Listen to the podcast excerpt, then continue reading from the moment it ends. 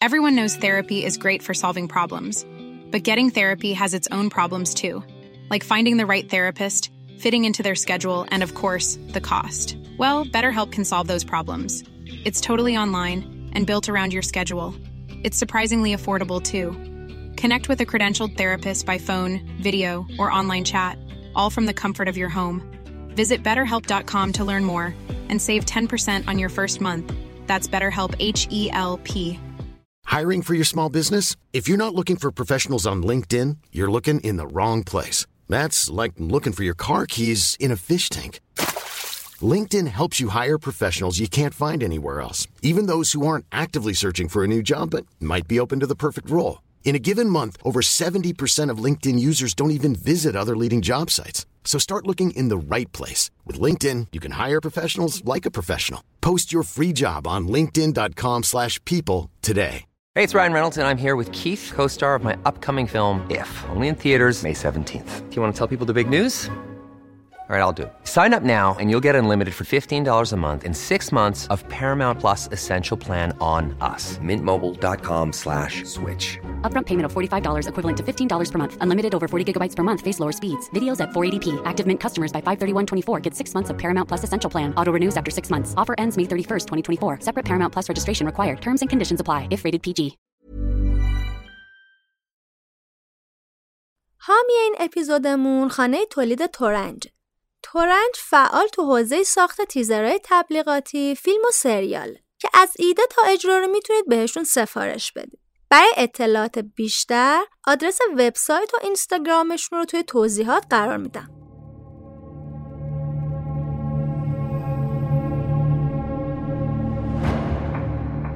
کشتن آدما یه اتفاق وحشتناکه.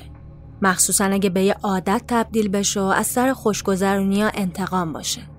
آدمکشی زنجیره یا قتلای سریالی به شکلی از قتلا گفته میشه که قاتل سه نفر یا بیشتر رو توی بازه زمانی مشخص حدود یه ماه به قتل میرسونه. ممکن قاتل جنایتاشو تو زمان و مکان یا موقعیت های مشابهی انجام بده. جرمشناسا از زدن برچسب قتل سریالی به یه جنایت دچار تردید هستن. بعضی انجام سه قتل با ویژگی های مشابه رو قتل زنجیره می‌دونن اما بعضی دیگه مثل کارشناسای FBI وقوع پنج قتل و لازمه ورود به پرونده های سریالی می‌دونن. فصل اول پادکست ما قصد داره راجع به قتل های زنجیره که توی ایران اتفاق افتاده صحبت کنه. حتما خودتون می‌دونید که موضوع ما هیچ جوره مناسب بچه ها نیست و بهتره بدون هدفون جلوی اونا این پادکست رو گوش ندید در ادامه شما رو به شنیدن بخش دوم و پایانی دوازدهمین قسمت از فصل اول پادکست نوار زرد که تو مهر 1402 منتشر میشه دعوت می‌کنم. قسمت دوازدهم قاتل دوچرخه سوار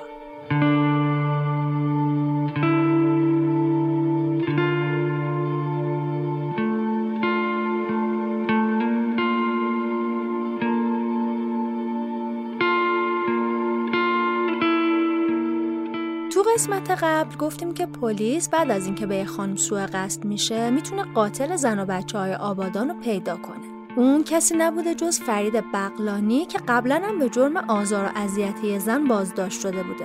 فرید تو بازداشت به همه قتلاش اعتراف می‌کنه ولی تو جلسه اول دادگاهش منکر همه قتلا میشه و میگه که زیر شکنجه مجبور به اعتراف شده. بریم ببینیم بقیه جلسات دادگاهش چجوری برگزار میشه.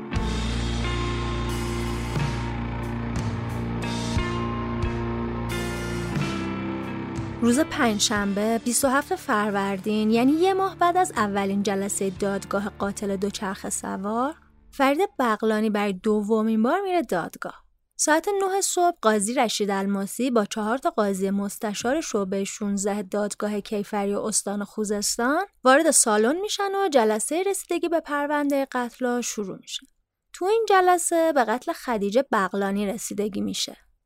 تو شروع جلسه رشت احمدی معاون دادستان خوزستان میره پشت تریبون و یه خلاصه ای از قتل خدیجه که ساعت 11 صبح روز جمعه 31 خرداد سال 87 تو ایستگاه 12 کوی ولی اتفاق افتاده بوده رو میده. رشت احمدی میگه بچه برای خرید از خونشون رفته بوده بیرون که بغلانی میبینتش و با میله آهنی بهش حمله می‌کنه. بعد از ده دقیقه خواهر برادر خدیجه بدن نیمه جونش رو پیدا می‌کنن و خونواده اونو میرسونن بیمارستان. ولی پنج روز بعد به خاطر ضربه های سنگینی که به سرش زده بودن بچه جونش رو از دست میده. رشد احمدی از پنج تا قاضی دادگاه تقاضای اشد مجازات رو برای بغلانی می‌کنه. بعد از این حرفا فرید با خونسردی میره پشت تیربون و میگه من کسی رو نکشتم. هرچی تا الان گفتم دروغ بوده. من بیگناه هم و دخالتی توی این قتلا نداشتم. اون که می‌بینه هیچکس حرفش رو باور نکرده میگه تو شرایط سختی اعتراف کردم. من قاتل نیستم. قاضی رشید الماسی ازش می‌پرسه پس دلیل حمله کردنت به فوزی نگارش چی بوده؟ فریدم میگه از اون زن یه آدرسی پرسیدم که اونم با چوب بهم حمله کرد. منم برای دفاع از خودم با چاقو زدم تو صورتش. اصلا نمی‌خواستم بکشمش.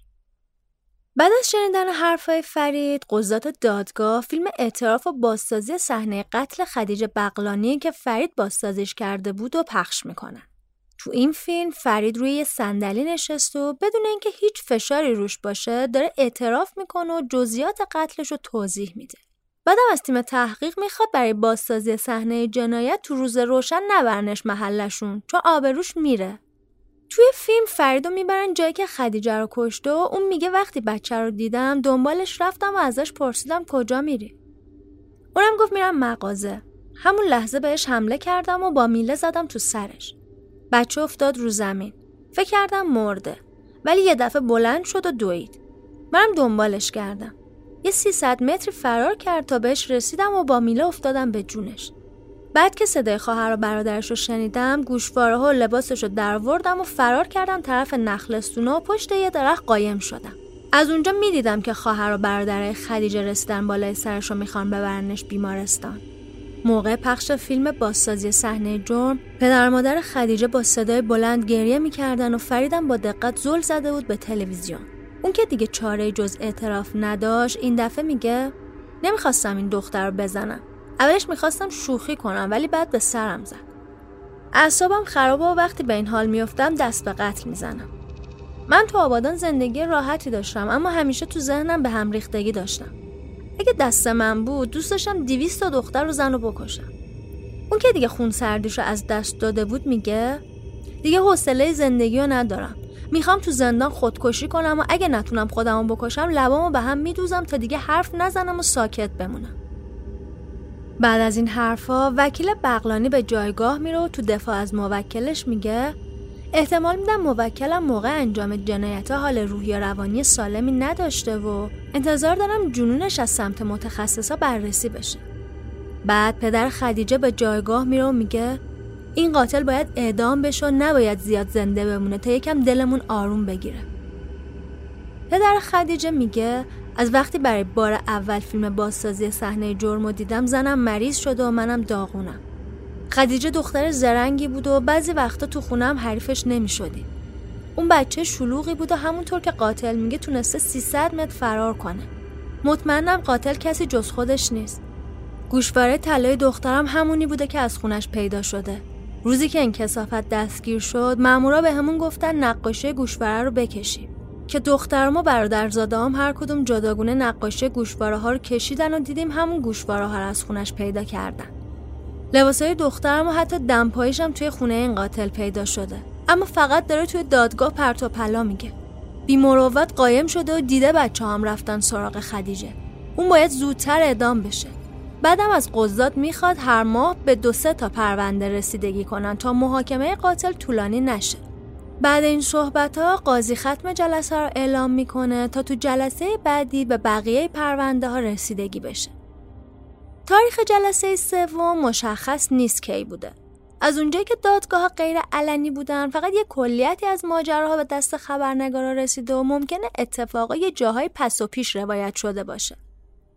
این جلسه مربوط به قتل نوری پور علی بوده که با ضربات محکم یه جسم سخت به سرش جونش رو از دست داده بوده. بغلانی به جایگاه میره و رئیس دادگاه ازش می‌خواد تا درباره این قتل صحبت کنه. ولی اون میگه من اصلا راجع به این قتل اطلاعی ندارم. می‌خوام حرفایی که میگم نوشته بشه. من اعترافا رو قبول ندارم. قاضی رشید الماسی بهش میگه هرچی ازت می‌پرسم و جواب بده. بعد هرچی خواستی بگو. وقتی فیلم بازسازی صحنه قتل پخش شد تو اون شما صحنه قتل رو به طور کامل تشریح کردی. درباره این توضیح بده. فرید میگه؟ همه اعترافام زوری بوده. منو بردن صحنه قتل. گفتن اینجا یه قتل اتفاق افتاده. گفتم دختر بوده. مامورا گفتن نه یه زن مسن بوده. من بهشون گفتم من برای چی باید قتل کنم؟ چرا باید یه زن مسن رو بکشم؟ بعد اونا منو برگردوندن و شکنجم دادن. من براشون قسم خوردم ولی گفتن ما قسم قبول نمی کنیم. قاضی رشید الماسی میگه شما تو فیلم به بازپرس میگی من همه صحنه قتل خودم دارم بازسازی می‌کنم و کسی به من چیزی نگفته. درباره این توضیح بده. فرید میگه کروکی که من نشون دادم یه جا دیگه و اونورتر بود. قاضی میگه تو فیلم که میگی من خودم اینجا رو نشون میدم. فرید میگه اونا به من می‌گفتن یه جوری به بازپرس توضیح بده که دیگه برات نگردونن سر صحنه. ذهنیت مردم تو آبادان و بقیه جاها از من غلطه. از من یه دیو ساختن. من اگه خلافی توی این دنیا کرده باشم حاضرم به خاطرش مجازات بشم. فقط حمله به فوزی نگارش رو قبول دارم و حاضرم همه چیزش هم قبول کنم. من اگه خلافی کرده باشم اگه تو این دنیا اعتراف کنم و مجازاتش رو ببینم بهتره تا توی دنیای دیگه مجازات بشم. هر کس نفسی رو بکشه مجازات میشه. من دارم راستشو میگم امروز میگم و فردا هم میگم مگه من مریضم که آدم بکشم من بهترین زندگی رو دارم بهترین حقوق از پتروشیمی می‌گیرم من زمین دارم و نصف زمینم هم گذاشتم برای ساختن حسینیه. کی باور می‌کنه؟ حتی شما هم باور نمی‌کنید. معلوم نیست بالاخره این آدم کارگر باغبون تو خونه های مردم بوده یا توی پتروشیمی کار می‌کرده. دادستان اینجا به رئیس دادگاه میگه متهم توی اعترافاش تاکید کرده که برای عذاب وجدانم این اعترافا رو میگم. فرید همون موقع نامه‌ای که برای رشید الماسی نوشته بود و بهش میده و برمیگرده سر جاش رو میگه اینا میگن اعترافای من از رو فشار نبود و به خاطر عذاب وجدانم اعتراف کردم. پس یعنی الان وجدانم مرده که اعترافامو قبول ندارم؟ قاضی میگه پس داره میگی تنها سابقت حمله به فوزیه بوده؟ فرید میگه نه سابقه داشتم ولی تبرئه شدم. من اشتباه کردم. بزرگترین اشتباهی توی عمرم بود که به خاطرش حبسم کشیدم. من پیش یکی به اسم عبدالزهرا مشروب خوردم و بعد رفتم خونه یه زنی و هلش دادم و اون خورد به دیوار افتاد. بعد از اون رشته احمدی میگه با توجه به انکارای متهم ما حاضریم تک تک مامورای بازجوییش رو توی دادگاه باش رو در رو کنیم. تو بازجویی آقای بغلانی همش در حال خنده و شوخی با بازجوهاش بوده. توجه کنید که پدر بزرگ این آدمم توی شادگان خانما رو اذیت می‌کرد و حمله به خانما تو فرید ارسیه. شاید متهم فکر می‌کنه دادگاه این چیزا رو نمی‌دونه. این چه فشار و شکنجه که حتی یه خراشم روش نیفتاده؟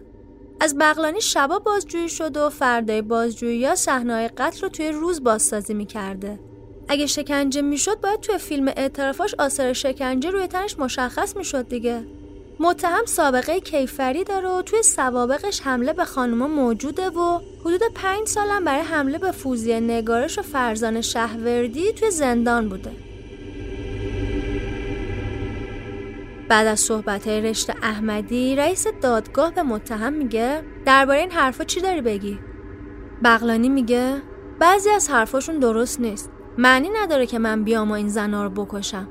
من حاضرم منو ببرن کربلا و اونجا قسم بخورم که من کسی رو نکشتم. رشید الماسی میگه قسم یکی از دلایل اثباته. ولی تا وقتی که اعتراف هست قسم نمی‌خورن. شما تو حرفات پیش بازپرس و مامورا تو تحقیقات اولیه به جزئیات قتل اعتراف کردی. فرید میگه زیر فشار بودم. این جلسه هم اینجا تموم میشه و یه هفته بعد میرن سراغ پرونده بعدی. تو جلسه پنجم پرونده قتل ندیم معارضه رو بررسی می‌کنه. رشت احمدی نماینده دادستان تو شروع جلسه میگه قتل ندیمه از یه سری جهات با بقیه پرونده ها متفاوت بوده. مقتول طبعه عراق بود و شیر و ماهی میفروخته. ایشون ساعت 9 صبح 11 اسفند سال 85 از خونش بیرون میره و جسدش یه روز بعد تو حاشیه بهمنشیر پیدا میشه. بعد از این اتفاق یه خانومی با هویت نامعلوم زنگ زده پلیس و گفته من صحنه قتل ندیم معارضه رو عینا دیدم و دیدم که فرید بغلانی اونو کشت. رشته احمدی ادامه میده پزشکی قانونی علت اصلی مرگ ندیمه رو ضربات متعدد به سر مقتول اعلام کرده که باعث شکستگی جمجمه و خارج شدن مغز از حفره جمجمه شده. اون میگه متهم تو صفحه 104 پروندهش محل مخفی کردن طلاهای مقتول رو نشون داد و گفته بعد از کشتنش طلاهاش رو برداشته. اون گفته هر چند روز یه بار طلاها رو نگاه می‌کردم و احساس می‌کردم که اونو تازه کشتم. با توجه به اعترافهای سریح متهم جلوی بازپرس و بازسازی صحنه جرم مجرم بودن متهم فرید بغلانی از نظر این جانب محرزه و از دادگاه تقاضای اشد مجازات و قصاص رو دارم. بعد متهم به جایگاه میره و از خودش دفاع می‌کنه و طبق معمول قتل رو انکار می‌کنه. برای همین فیلم بازجویی اعتراف و بازسازی صحنه قتل ندیمه هم پخش میشه. بغلانی توی فیلم جایی که خودش وایساده بود و مسیر عبور ندیمه از بغل شط رو نشون میده و میگه اون روز ناراحت بودم. روحم ناراحت بود. از خونه رفتم بیرون. مثل قبلیا بود. اگه زن یا دختر نمیکشتم نمی‌تونستم راحت بشم. اون نخلا رو نشون میده و میگه اونجا نشسته بودم. اون داشت از دور میومد که اون حالت بهم به دست داد. مثل بقیه زنا دوست داشتم بکشمش. وسوسه شدم. یه دفعه بلند شدم و رفتم جلو. با تنفر رفتم دنبالش. دوست داشتم تیکه تیکش کنم تا راحت بشم. بعد از این فیلم یکی از پسرهای مقتول به جایگاه میره و تقاضای اشد مجازات رو برای متهم می‌کنه. در آخرم فیصل مزرعه بازپرس ویژه قتل به جایگاه میره و میگه تو تمام مراحل تحقیق از متهم با کمال احترام باش برخورد شد و قبل از هر بازسازی شخصا از متهم میپرسیدم که آیا تا حالا با مامورا سر صحنه اومدی؟ که اونم می‌گفت برای اولین باره که اینجا میام. این جلسه هم اینجا تموم میشه و جزئیات دیگه از دادگاهش وجود نداره.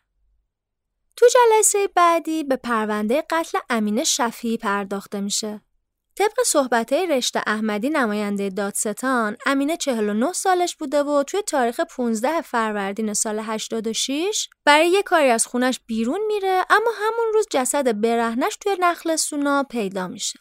پزشکی قانونی دلیل اصلی مرگش و اصابت جسم سخت و سنگین به قسمت پیشونیش اعلام کرده. متهم تو این جلسه بازم منکر جنایتاش میشه و میگه زیر شکنجه اعتراف کرده. برای همین بازپرس مزرعه به جایگاه میره و میگه متهم ادعا می‌کنه زیر فشار اعتراف کرده و من این حرفش رو تایید می‌کنم. اما در واقع ایشون زیر فشار وجدان خودش اعتراف کرده نه شکنجه و فشار فیزیکی. فرید بغلانی قبلا هم دستگیر شده و به خاطر انکار با قرار وسیقه آزاد شده. اگه قرار بود زیر فشار اعتراف کنه همون دفعه این اتفاق میافتاد در صورتی که ایشون با دادن وعده توبه به خودش از زیر اعتراف شونه خالی کرده. وکیل متهم بعد از این حرفا تو دفاع از موکلش در مورد اتهام قتل امینه و ندیمه از دادگاه می‌خواد تا از بازجوی پرونده سوال و تحقیق بشه. رشید الماسی هم یکی از افسرهای بازجوی پرونده رو به جایگاه میاره و ازش درباره شکنجه دادن متهم سوال می‌پرسه. افسرم میگه با توجه به اینکه برای بعضی از قتل این پرونده متهمای دیگه توی زندان بودن هیچ فشاری روی بغلانی نبود و متهم خودش به همه اون قتل از جمله قتل خدیجه مقدمم پیش بازپرس اعتراف کرده. بعد از این حرفا فیلم بازسازی صحنه جرم و اعترافای بغلانی پخش میشه و اون بازم بعد از دیدن این فیلم سکوت می‌کنه. در آخرم اولیای دم امین شفی دونه دونه به جایگاه میرن و از دادگاه تقاضای اشد مجازات رو برای متهم می‌کنن. جلسه های بررسی قتل فرید بغلانی تا 14 15 جلسه ادامه پیدا می‌کنه و به هر قتل به طور جداگونه پرداخته میشه. فقط یکی از جلسه هاست که توش قتل دو تا مقتول با هم بررسی میشه و اونم ایران و پسرموش حسین دریسه که به خاطر اینکه شاهد قتل بوده به دست بغلانی به قتل می‌رسه. قرار بود هر هفته به یکی از پرونده ها رسیدگی بشه که با اعتراض خانواده قربانیا قرار میشه روزهای چهارشنبه و پنجشنبه جلسه های محاکمه برگزار بشه که زودتر نتیجه گیری کنن. روز چهارشنبه 9 اردیبهشت فرید بغلانی تو شعبه 16 دادگاه کیفری استان خوزستان جلوی قاضی رشید الماسی و چهار تا قاضی مستشار وای میسته تا به خاطر قتل فاطمه کروشاد محاکمه بشه. تو شروع جلسه نماینده دادستان رشته احمدی به جایگاه میره و میگه تو این پرونده بعد از قتل بچه دو تا از آشناهای خانواده قربانی که اسمشون عباس و علی بوده بازداشت میشن. اونا پیش مامورای پلیس اعتراف می‌کنن که فاطمه رو اونا کشتن. ولی وقتی میبرنشون پیش بازپرس هیچ دخالتی تو قتل فاطمه رو قبول نمی‌کنن. تا اینکه فرید بغلانی اعترافش رو پیش مامورا بازپرس مزرعه می‌کنه و به جز قتل فاطمه به قتل خدیجه و کامله هم اعتراف می‌کنه رشت احمدی میگه تو قتل فاطمه کروشات عامل جنایت یعنی فرید بغلانی جزئیات قتل دختر بچه دزدیدن علنگوهاش و فروش این جواهرات از سمت همسرش رو قبول کرده و جای هیچ شک و تردیدی نیست. بعد از صحبتهای رشته احمدی بغلانی به جایگاه میره و میگه من هیچ قتلی انجام ندادم و همه اعترافان به خاطر شکنجه بوده. همزمان با این ادعاها فیلم بازجویی بازسازی صحنه قتل رو پخش می‌کنن که معلومه نه تنها فرید و شکنجه نکردن بلکه رفتارشون باش خیلی هم صمیمی بوده. پدر و مادر فاطمه که تا قبل از این جلسه اصرار داشتن قاتل بچهشون همون فامیلاشون بودن و به خاطر کینه قدیمی و انتقام فامیلی فاطمه رو کشتن با دیدن بازجویی یا بازسازی صحنه قتل باور می‌کنن که قاتل بچهشون فرید بغلانی بوده. مادر فاطمه میگه مطمئنم قاتل خودشه. ما تو روزای اول به دو تا از فامیلامون که با پای خودشون رفته بودن پیش پلیس و اعتراف کرده بودن شک داشتیم. اما وقتی از اونا می‌خوان صحنه قتل رو بازسازی کنن نمی‌تونن درست توضیح بدن. ولی این آدم حتی گرما و وضعیت هوا و ساعت دقیق قتلم گفته. مشخصات طلاهای بچم هم به مامورات داده و گفته زنشم دقیقا گفته طلاها چه شکلی بودن که اون برده فروخته. ما الان دیگه مطمئنیم فرید قاتل فاطمه است. اون ادعا می‌کنه که شکنجش کردن اما فیلم های بازجویی نشون میده که بازپرس مزرعه رفتار خوبی باش داشته و هواشم داشته. وقتی تو فیلم از قتل دخترم می‌پرسن میگه از فاطمه نپرسید عذاب وجدان دارم. تو دفترچه خاطراتش هم اینو نوشته. ما اشد مجازات رو براش می‌خوایم. قصاص برای این قاتل کمه. وقتی فرید بغلانی باز اصرار به بیگناهیش می‌کنه فوزیه که نجات پیدا کرده بود و مهمترین سرنخ برای شناسایی قاتل دوچرخه سوار بود به جایگاه میره و اصرار می‌کنه که مردی که بهش حمله کرده کسی جز فرید نبوده و جزئیات درگیرش رو با قاتل برای دادگاه تعریف می‌کنه. بغلانی منکر حمله به فوزیه نمیشه و قبول می‌کنه به خاطر تنفرش از زنا به این زن حمله کرده. اما قصدش کشتن فوزیه نبوده. گفتیم که وقتی فرید به جایگاه می‌رفت ادعا می‌کرد بیگناه بوده و هیچ جنایتی مرتکب نشده. برای همین تو جلسه دادگاه قتل مریم حدادی هم وقتی فیلم بازسازی صحنه جرمش رو می‌ذارن باز سکوت می‌کنه. روز پنجشنبه ده اردیبهشت هیئت قضایی دادگاه کیفری استان خوزستان جلسه بررسی پرونده مریم حدادی 11 ساله رو تشکیل میدن تو شروع جلسه رئیس دادگاه میگه قضات توی این دادگاه مثل بقیه پرونده ها به مدارک پرونده استناد می‌کنن و به صرف متهم کردن فرید بغلانی به قتل یا انکارش تصمیم گیری نمی‌کنن. دادگاه بیطرف و اصراری به اقرار و اعتراف متهم نداره. بلکه با توجه به دلایل از جمله حمله به زن و دخترها مجروح کردن اونا و تجاوز به عنف تصمیم گیری می‌کنه که بتونه قضاوت عادلانه داشته باشه. تو فیلم های پخش شده توی جلسات محاکمه بازسازی صحنه جرم از سمت فرد بغلانی پیش بازپرس پرونده مشخصه آثاری از شکنجه توی کلام و رفتار متهم از جمله آثار جراحت و لرزش تو صدا که دلیل ترس از بازجوهای پرونده باشه وجود نداره بعد رشته احمدی نماینده دادستان به جایگاه میره و میگه شباهت تو کشتن قربانیا که ضربه زدن به جمجمه با دست راست کشوندن قربانیا روی زمین برهنه کردنشون نحوه پرت کردن دوچرخه قربانی مریم حدادی روی نیزارا که شبیه صحنه قتل عاطفه پور محموده نشون میده که این قتلا سریالی بودن. فرید بغلانی سال 75 هم سابقه مشابهی تو حمله و ضرب و شتم به زنی به اسم نعیمه داشته که شباهت زیادی به این قتلا داره. بعد فرید به جایگاه میره و باز ادعا می‌کنه که بیگناه بوده و هیچ جنایتی نکرده ولی وقتی فیلم بازسازی صحنه قتل مریم حدادی رو پخش می‌کنن طبق معمول سکوت می‌کنن خانواده مقتولا وقتی به جایگاه می اومدن و صحبت می‌کردن جو دادگاه عوض می‌شد و همه به شدت متاثر می‌شدن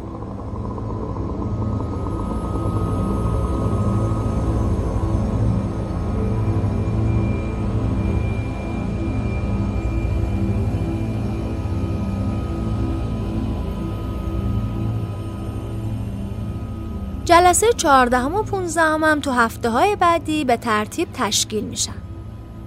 تو شروع جلسه چهاردهم رشته احمدی به جایگاه میره و میگه مرحوم نرگس خلفی دختر نه سالیه که صبح دو آبان سال 85 برای رفتن به مدرسه از خونه بیرون میره ولی دیگه بر نمیگرده. این بچه در حالی که از ناحیه سر دچار شکستگی شدید شده بود بیرحمانه به قتل رسیده بود. ساعت پنج همون روز جنازه بچه توی خونه نیمه ساز پیدا میشه. تو تحقیقا یکی از بچه های مدرسه به مامورا گفته بود وقتی با خواهرش می‌رفته مدرسه دیده که نرگس سوار دوچرخه یه مردی بوده. با توصیفایی که بچه از دوچرخه می‌کنه و میگه فرمون دوچرخه چه شکلی بوده معلوم میشه مدل دوچرخه کوهستان بوده و ترکبندم داشته. بچه گفته بود رو صورت مرد دوچرخه سوار یه خال گوشتی هم بوده. تو تحقیقات اولیه یه راننده کامیون دستگیر میشه که پیش مامورا اعتراف به قتلم می‌کنه. اما وقتی میبرنش پیش بازپرس نمی‌تونه صحنه جرم و بازسازی کنه و در نهایت معلوم میشه که اون قاتل نیست و با قرار من تعقیب از طرف بازپرس وقت آزاد میشه. بعد از اون یه نفر دیگه به اسم علی میم دستگیر میشه. این مرد معتاد یه کفاش و دورگرد بوده که با دوچرخش توی خیابونا میگشته. وقتی اونو به اتهام قتل بازداشت می‌کنن اونم پیش مامورا به قتل اعتراف می‌کنه. اما نکتهش این بوده که نه دوچرخش مدل کوهستان بوده نه خال گوشتی رو صورتش داشته. حتی نمی‌تونه صحنه قتل رو درست بازسازی کنه. جوری که بازپرس وقت هم قبول می‌کنه متهم توان بازسازی صحنه جرم نداره. ولی آقای فرید بغلانی تو صفحه 288 پروندهش جزئیات قتل نرگس خلفی رو اعتراف کرده. اون گفته صبح با دوچرخه کوهستانش توی سراحی نرسیده به خونه های صدا و سیما. از طرف ایستگاه دوازده می‌رفته که یه دختر بچه حدوداً ده ساله ازش می‌خواد اونو برسونه مدرسه.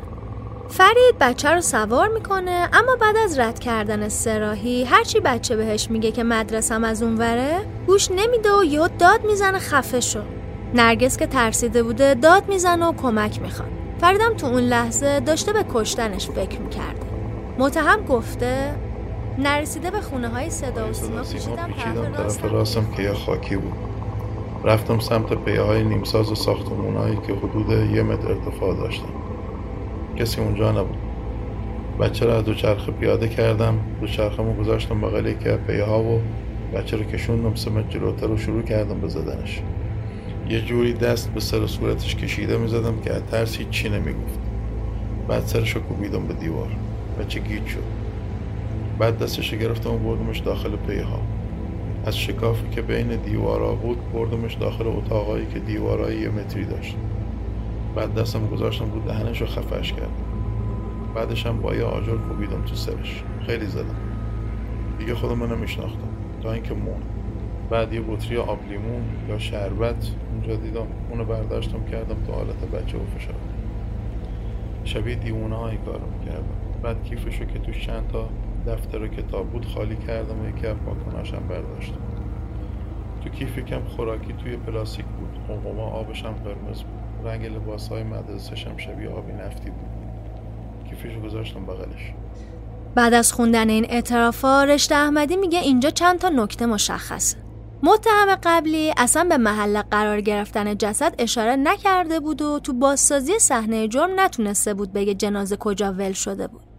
در حالی که فرید دقیقا بازپرس ویژه قتل رو می‌بره سر صحنه جنایتش دیگه اینکه متهم به شیشه آبلیمو اشاره می‌کنه و نکته خیلی مهم اینه که موقع بازسازی صحنه توسط فرید بغلانی این شیشه پیدا میشه. در حالی که آثار جنایتی که کرده بودم روی این شیشه خوش شده بوده. غیر اینا فرید به رنگ لباسه مقتولم اشاره می‌کنه و محل مخفی کردن شروال بچم که حدود 300 متر اونورتر از جسد بودم نشون میده. در حالی که متهم علی میم از این قضیه ها خبر نداشته. فرید بغلانی به برداشتن پاکن بچه هم اشاره کرد و نکته مهم اینه که پاکن مقتول تو لوازم آقای بغلانی کشف میشه. و در نهایت بغلانی رنگ قمقمه و چیزایی که توی کیف نرگس بودم توصیف کرده و اونجور که تعریف کرده نوع ضرباتی که به سر مقتول زدم بعد از چند سال بدون هیچ شکی با واقعیت مطابقت داره. دادگاه محترم. فرید بغلانی از نظر این جانب قاتل مرحوم نرگس خلفیه و با توجه به دلایلی که گفته شد یعنی گزارش پزشکی قانونی، اقرارای متعدد متهم پیش بازپرس و مامورا و صورت مجلس بازسازی صحنه که پیش مامورا و بازپرس انجام شده و به دلیل برقرار شدن رابطه استناد مادی بین قتل آقای فرید بغلانی تقاضای اشد مجازات و قصاص را براش دارن تا همه بدونن نتیجه جنایت تحمل مکافات و مجازات جانیه. بعد پدر مقتول به عنوان ولی دم به جایگاه میره و میگه از فرید بغلانی به خاطر قتل بچم شکایت دارم و تقاضای قصاص رو دارم. بعد از این حرفا فرید طبق معمول میگه که این اعترافا رو زیر شکنجه انجام داده.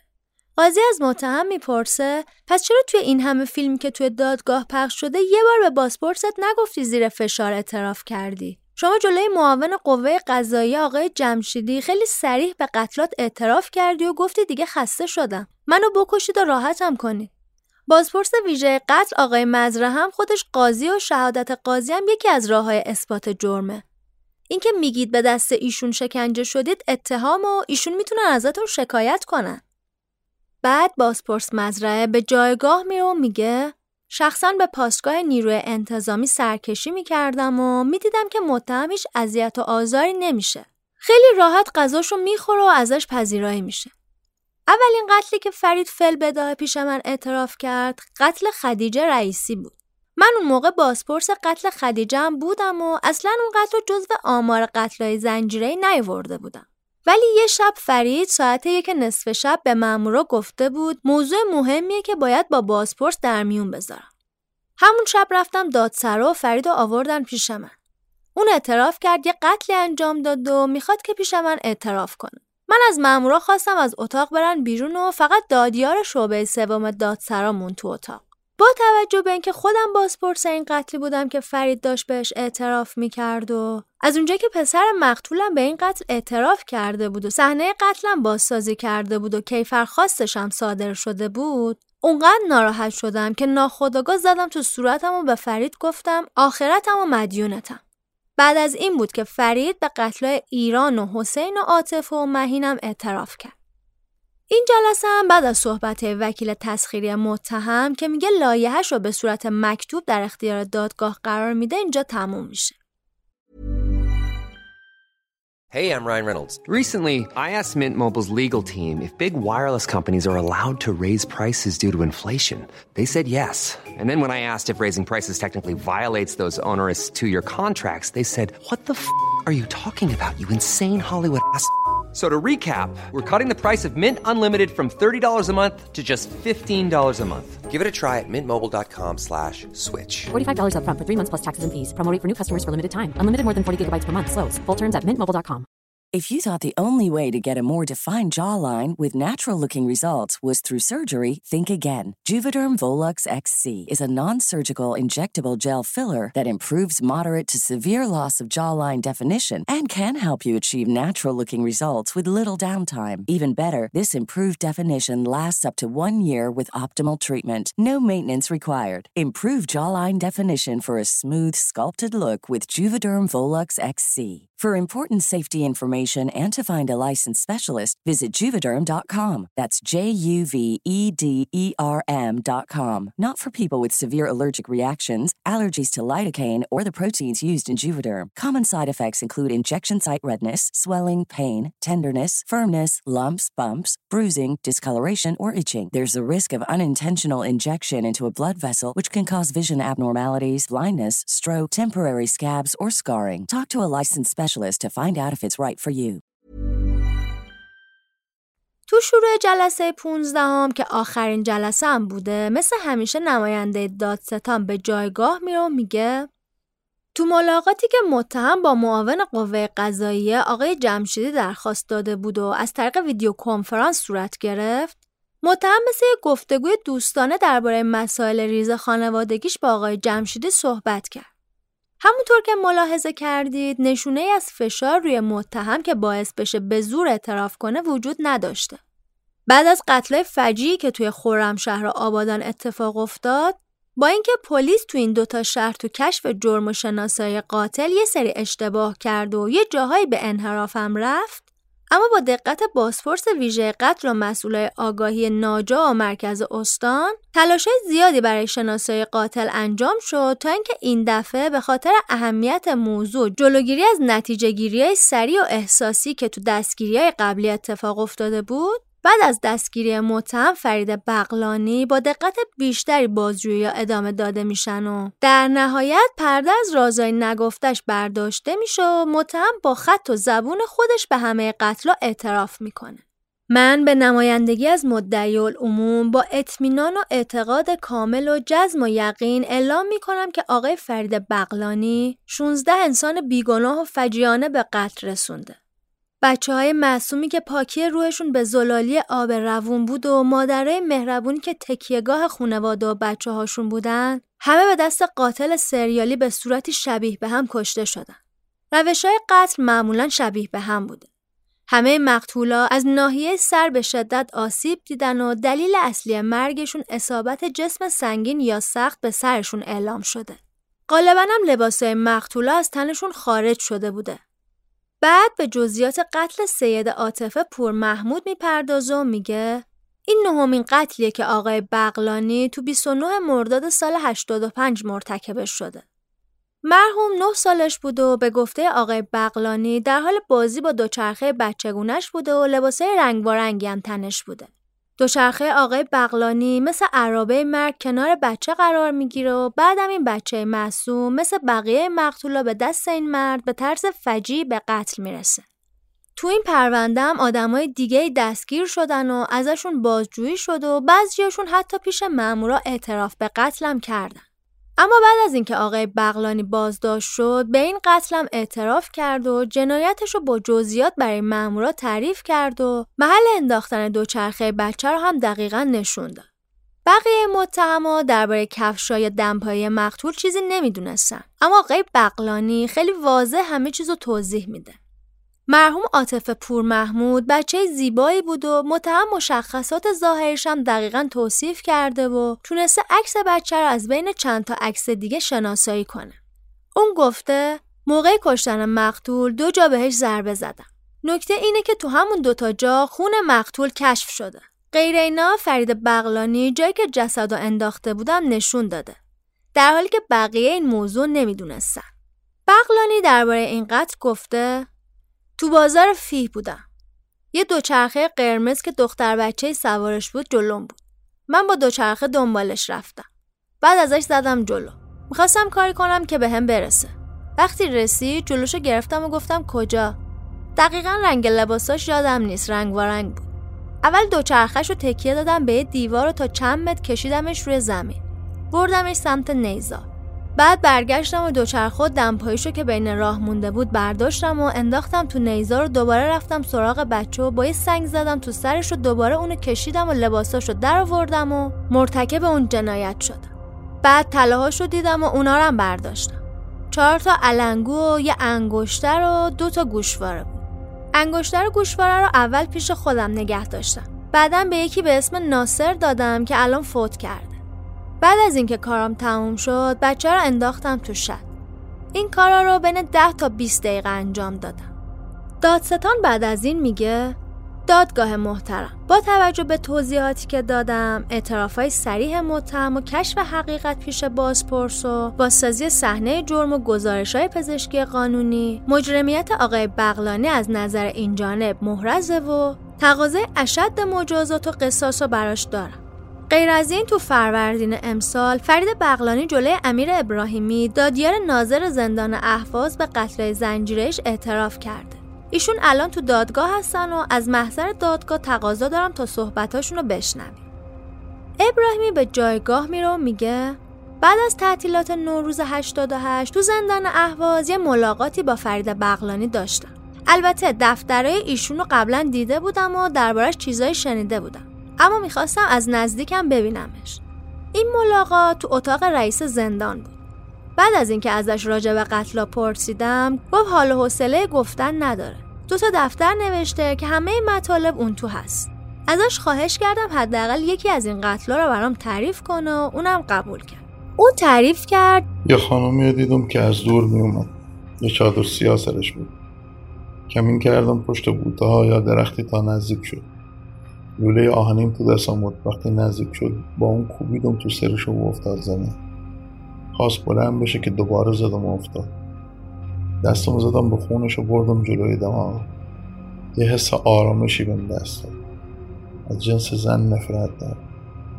وقتی میبینیمشون این نفرتی بهم دست میده که دندونام رو هم فشار میده. می‌کشم تا راحت بشم. دخترم تو رشته حقوق درس می‌خونه. برنامه هایی داشتم برای خانوادم که بمانم. سرم درد می‌کنم با این حالت برطرف نشه نمی‌تونم بیشتر توضیح بدم. هرچی می‌خواید دفترم بخونم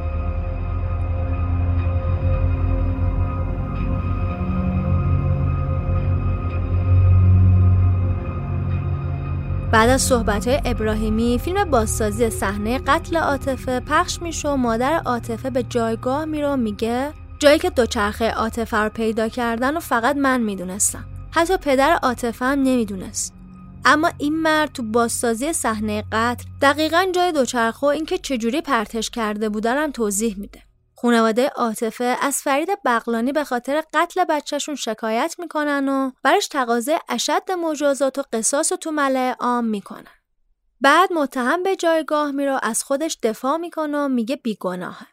رئیس دادگاه بهش میگه تو فیلم وقتی ماشین داره میپیچه راست شما تذکر میدی که دارید راه اشتباه میرید و به سمت محل جنایت راهنماییشون می‌کنید.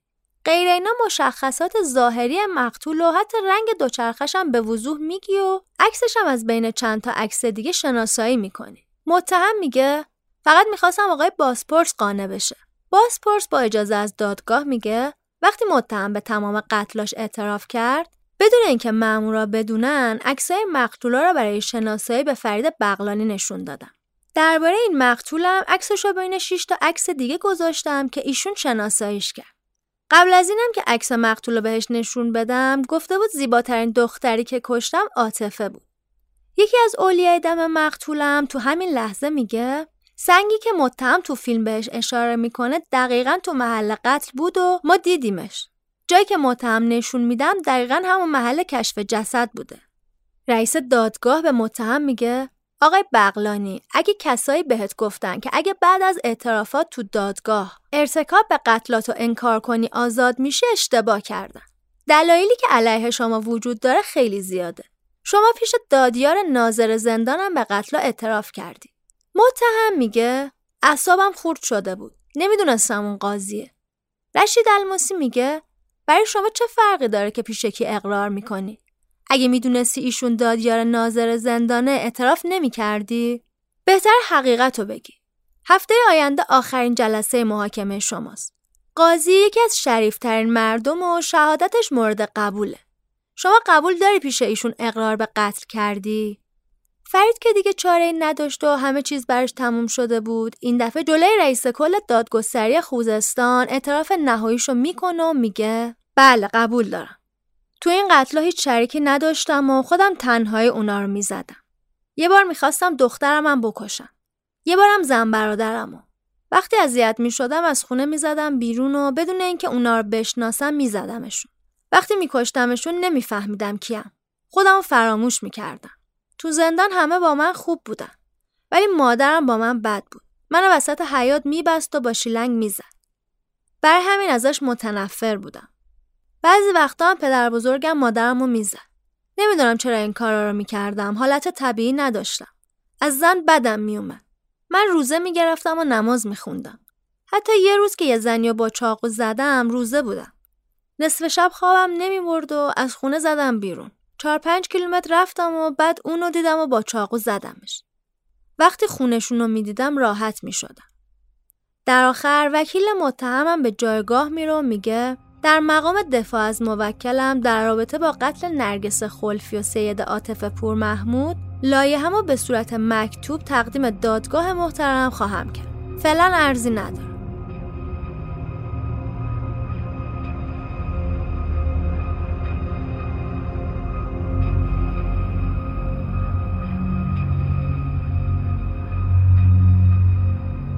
در نهایت با تموم شدن دادگاه های فرید بغلانی خانواده های مقتولین منتظر رأی قاضی میمونن تا تکلیف این پرونده مشخص بشه. اما با بررسی پرونده فرید از لحاظ جرم شناسی به این نتیجه می رسیم که به علت کودکی سخت و تربیت غلط اون تو خونواده بزرگ شده که روانپریشی رو توش نهادینه کرده. دکتر افسر افشار نادری جامعه شناس درباره قتل فرید میگه اینکه چرا تو این قتل سریالی زنا به قتل می‌رسن؟ به خاطر نگاه جنسیتی که جامعه به زنا داره. یعنی چون جنسیت زن و کمتر و ضعیفتر می‌دونه به خاطر همین کشتن یا اذیت آزار این جنس و یه موضوع طبیعی جلوه میده و نادیده می‌گیره. وقتی همچین دیدگاهی تو جامعه و تو فرهنگ وجود داشته باشه خواه ناخواه قتلای زنجیره‌ای هم رخ میده. حالا سوال اینه که چرا این اتفاق برای مردا نمیافته یا کمتر اتفاق میافته؟ اونم در حالی که خیلی از مردا بیشتر خشونت می‌کنن و مرتکب جرمم میشن اما خیلی کمتر می‌بینیم مرد و قربانی قتلای زنجیره‌ای بشن. این به خاطر همین نگاه جنسیت زده که زن و مستحق تنبیه می‌دونه. باید نگاه جامعه به زن و مرد برابر بشه و یه نگاه انسانی به این موجود زنده بشه. این اتفاق نمیافته مگر با تغییر قوانین، آینامه ها و ادبیات جامعه. من خیلی خوشحالم که این روزا شاهد تغییر دادن قوانین پوسیده و نخنمای جامعه از سمت خانما هستیم. بهرام بیزایی نام نویس و کارگردانم این روزای صحبتی کردن که خیلی به حرفای خانم افشارزاده نزدیکه.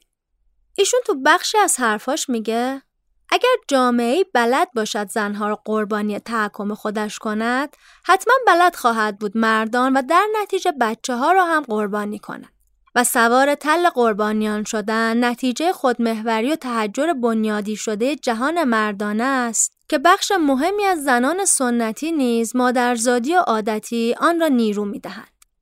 از آنجا که نمونه دیگری نمی‌شناسند یا از هر شکل دیگری ترسانده شدند. غیر اینا برای خودم خیلی جالب بود بدونم چرا یا چی میشه که بعضی قاتلا مثل فرید بغلانی از قربانیاشون یه یادگاری برمیدارن و تا مدت ها اونو پیش خودشون نگه میدارن. اونجور که توی مقاله انگلیسی به اسم اکیلر اندر تروفی به نویسندگی ادگین میخوندم آدما به عنوان یک گونه تمایل زیادی به جمعآوری چیزایی که براشون مهم یا جذابه دارن. این ارزش می‌تونه ارزش جنسی یا مالی یا احساسی باشه. برای درک اینکه چرا مجرما اصلا از صحنه جرمشون یه یادگاری برمیدارن، اول باید ببینیم چرا آدما به طور کلی دوست دارن چیزایی رو برای خودشون نگه دارن.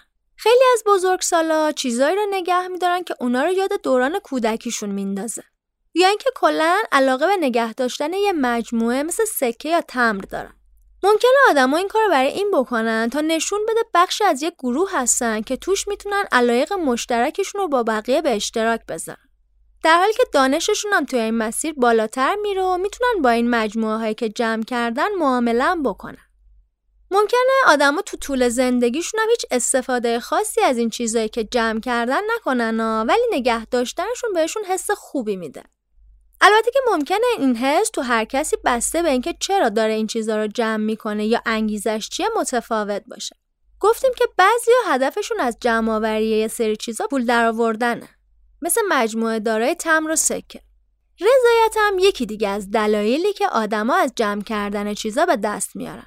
مثلا وقتی یه کاری رو به طور تمام و کمال انجام میدی نتیجهش برات رضایت بخش و احساس موفقیت می‌کنی خوشحالی و غرور هم یکی دیگه از حساییه که موقع جمعآوری یه چیز بهمون به دست میده مثلا موقعی که مجموعمون رو به بقیه نشون میدیم این حسا رو تجربه می‌کنیم این می‌تونه یه جور آرامش برای افراد باشه حالا که یه کوچولو فهمیدیم چرا مردم دوست دارن یه چیزایی رو جمع کنن و چی میشه که اونا به جمعآوری علاقمند میشن درک اینکه چجوری و چرا مجرمان می‌تونن خودشون به کلکسیونر تبدیل بشن آسون تر.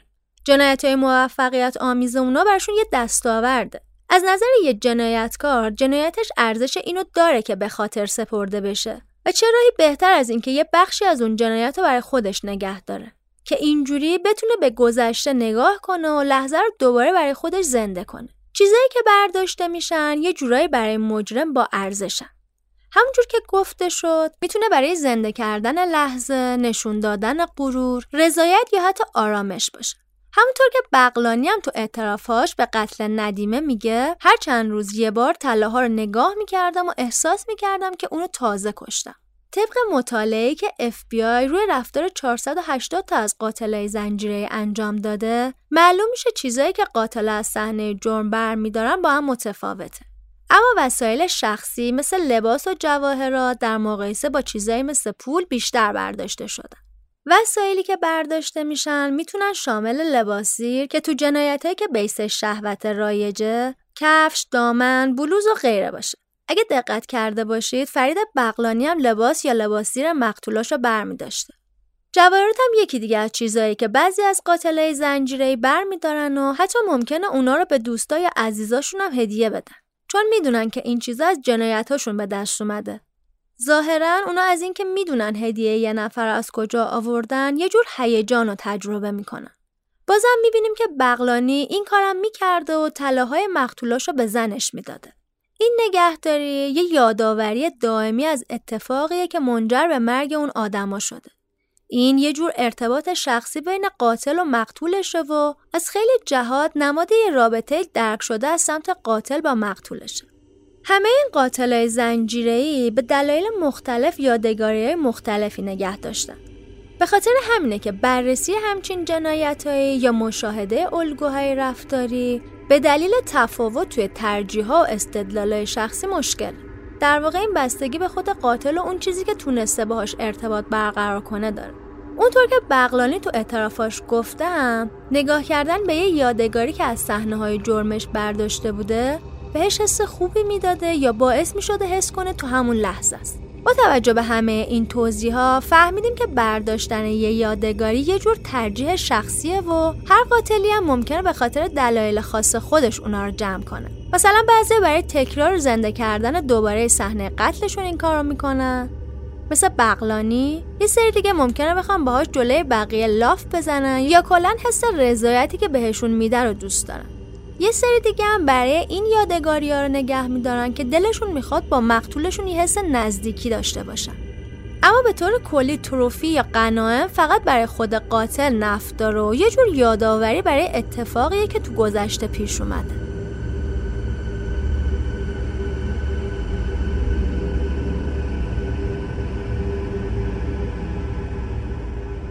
فرید بغلانی که روزنامه بهش لقب قاتل دوچرخه سوار رو داده بودن. بعد از برگزاری جلسات دادگاهش از سمت رشید الماسی و چهار تا قاضی مستشار دیگه به تام قتل نوریه پور علی، حسین دریس، ایران دریس، خدیجه مقدم، لومیه سواری، مهین دریس اصل، فاطمه ناصری، مریم حدادی، سید عاطفه پور محمود، نرگس خلفی، ندیمه معارزه، امینه شفیعی، خدیجه رئیسی، کامل باویه هیدرنژاد، فاطمه کروشات و خدیجه بغلانی و همچنین سرقت طلاهای بعضی مقتولا و ایراد ضرب و جرح عمدی با چاقو. نسبت به فوزی نگارش محاکمه و به 13 بار قصاص نفس محکوم میشه. احتمالا نمی‌تونن ستای دیگرش رو ثابت کنن. قرار میشه روز شنبه 22 آبان سال 89 حکم اعدام تو محوطه زندان کارون اهواز اجرا بشه.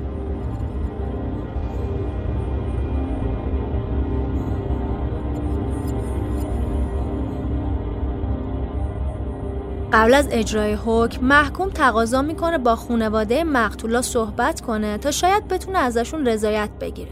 که هیچ کدوم از خانواده ها قبول نمی‌کنن ببیننش. خانواده ها با تنفر می‌گفتن حاضر نیستیم صحبت های اونو بشنویم. اون هممون داغدار کرده. چرا دوباره می‌خواد با یادآوری اون فجای دل ما رو بسوزونه؟ مادر مقتولا که عکس بچه هاشون تو دستشون بود درخواست داشتن که حکم اعدام زودتر انجام بشه. بعد از خوندن قرآن یکی از اولیای دم به نمایندگی از بقیه میره کنار چوبه دار و تناب دار رو میندازه به گردن قاتل.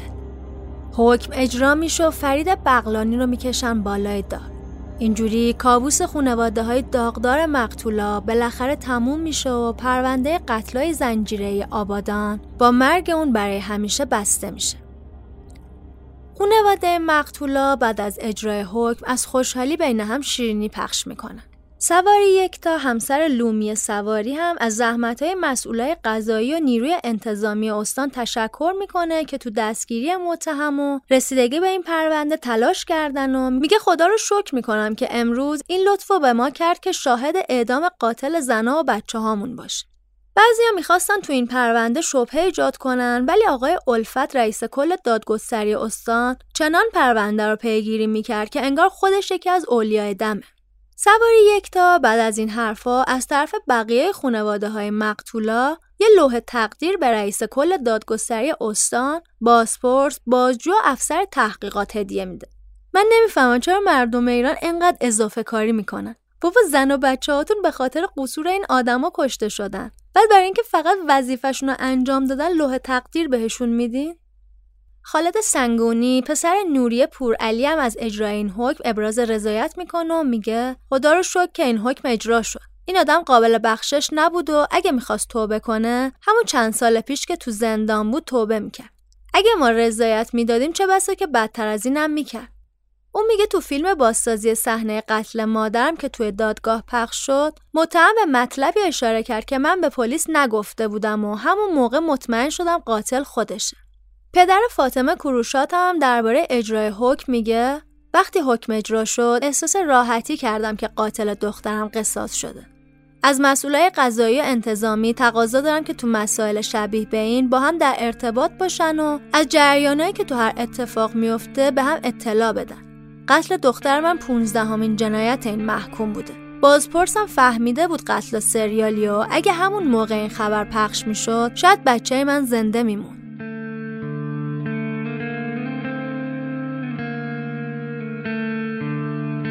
این پرونده مثل خیلی از پرونده های شبیه به خودش پر از ابهاماته. مثلا چیزی که خیلی تو این پرونده به چشم می‌خوره جدا از پیگیری نکردن قتلایی که از سال 83 شروع شده بود تا سال 87 هم ادامه داشت اینه که چجوری سر هر قتل یه عده مزنون گرفته می‌شدن و به قتل هم اعتراف می‌کردن. حتی داشتن یکیشون هم اعدام می‌کردن.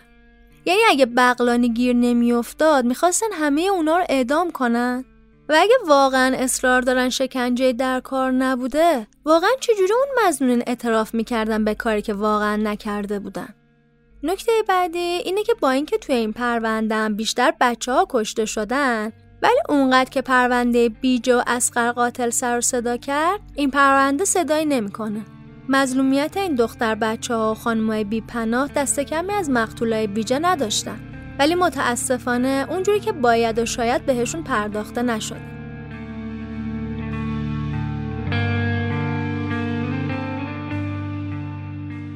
چیزی که شنیدین بخش دوم و پایانی قسمت دوازدهم پادکست نوار زرد بود. خیلی مهمه که بدونید ما توی این پادکست دید تحلیلی به ماجراها نداریم و اگه جای نظری هم میدیم کاملا شخصیه. نکته دیگه اینه که از روز اولم گفتیم که فقط وقایع جنایی رو بررسی نمی‌کنیم. بلکه سعی داریم یکم با بقیه پادکست های جنایی متفاوت باشیم و کنار ماجراهای جنایی اتفاقایی که از لحاظ زمانی موازی با جنایت و خیلی مهم و تاثیرگذار بودن هم بررسی کنیم. پس اگه همچین موضوعی برای شما یا دوستاتون جذابه ما رو به بقیه هم معرفی کنیم شما می‌تونید از طریق تمام اپهای پادگیر یا صفحه اینستاگرام یا کانال یوتیوب و تلگراممون ما رو دنبال کنید. همونطور که گفتیم اگه دوست دارید برای ادامه دادن این مسیر از ما حمایت کنید چه توی ایران چه خارج از ایران می‌تونید از طریق لینک هامی باش نوار زرد که توی توضیحات گذاشتیم این کار انجام بدید. قطعا می‌دونید که برای حمایت مالی از نوار زرد هیچ اجباری وجود نداره و این کار شما صرفا ما رو برای ادامه مسیر دلگرم می‌کنه. منابع اپیزودامونم تو قسمت توضیحات اپهای پادگیر وجود داره. اگه دوست دارید که خودتونم راجع به این اپیزودا بدونید یا موسیقیایی که استفاده کردیم براتون جذابه می‌تونید از اینجا پیداش کنید. ممنون که ما رو دنبال می‌کنید و ممنون که ما رو به بقیه هم معرفی می‌کنید. این پایان این قسمت بود. ولی اگه دوست داشته باشید می‌تونید موسیقی رو تا آخر دنبال کنید.